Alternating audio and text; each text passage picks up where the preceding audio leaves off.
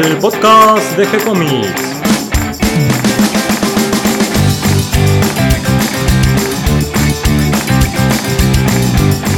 Muy bienvenidos a un nuevo episodio de G-Comics, el podcast donde hablamos de todas las técnicas necesarias para realizar un cómic, cómo dibujar un manga y todo el conocimiento requerido para dibujar esa historieta que tenemos dando vuelta en la cabeza. Mi nombre es Gonzalo García y mi intención, y la de todos los que hacemos G-Comics, es colaborar con aquellos que estén interesados en avanzar, en progresar, en aprender y mejorar su formación como dibujante de cómics. Hoy les traigo el libro Anatomía Artística Práctica, que podría ser la traducción del título del libro Practical Art Anatomy.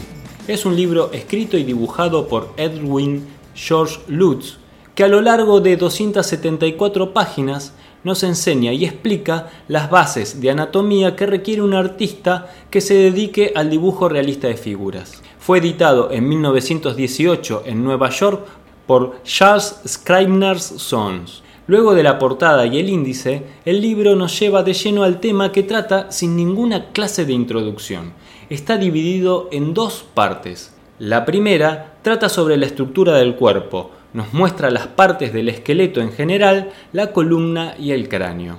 Desde un primer momento, Lutz hace foco en las articulaciones, el movimiento del cuerpo y la relación de los huesos con los tendones. El estudio por la anatomía en movimiento es un concepto moderno y novedoso para la época.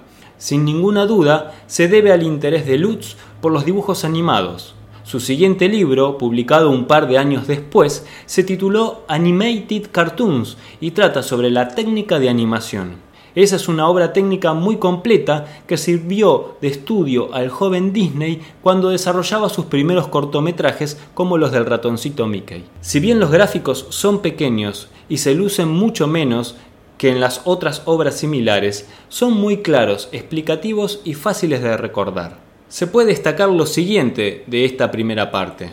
En las páginas 20 y 22 vemos una comparación con el esqueleto de los animales. En la página 34 hay una comparación entre la pelvis masculina y la femenina, donde nos muestra de manera geométrica la diferencia entre ambas. En la página 53 nos demuestra que dos estructuras óseas, la pelvis y la clavícula, sirven de guías junto a la columna para el movimiento del cuerpo.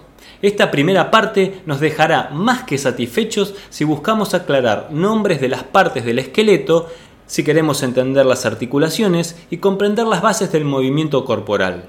Le sigue una segunda parte que trata sobre la forma general del cuerpo. A partir de aquí, el libro nos muestra el sistema muscular y continúa detallando el movimiento de la figura.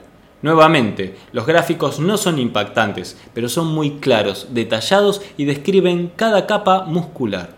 En conclusión, es un gran libro de anatomía artística, claro, sencillo y directo.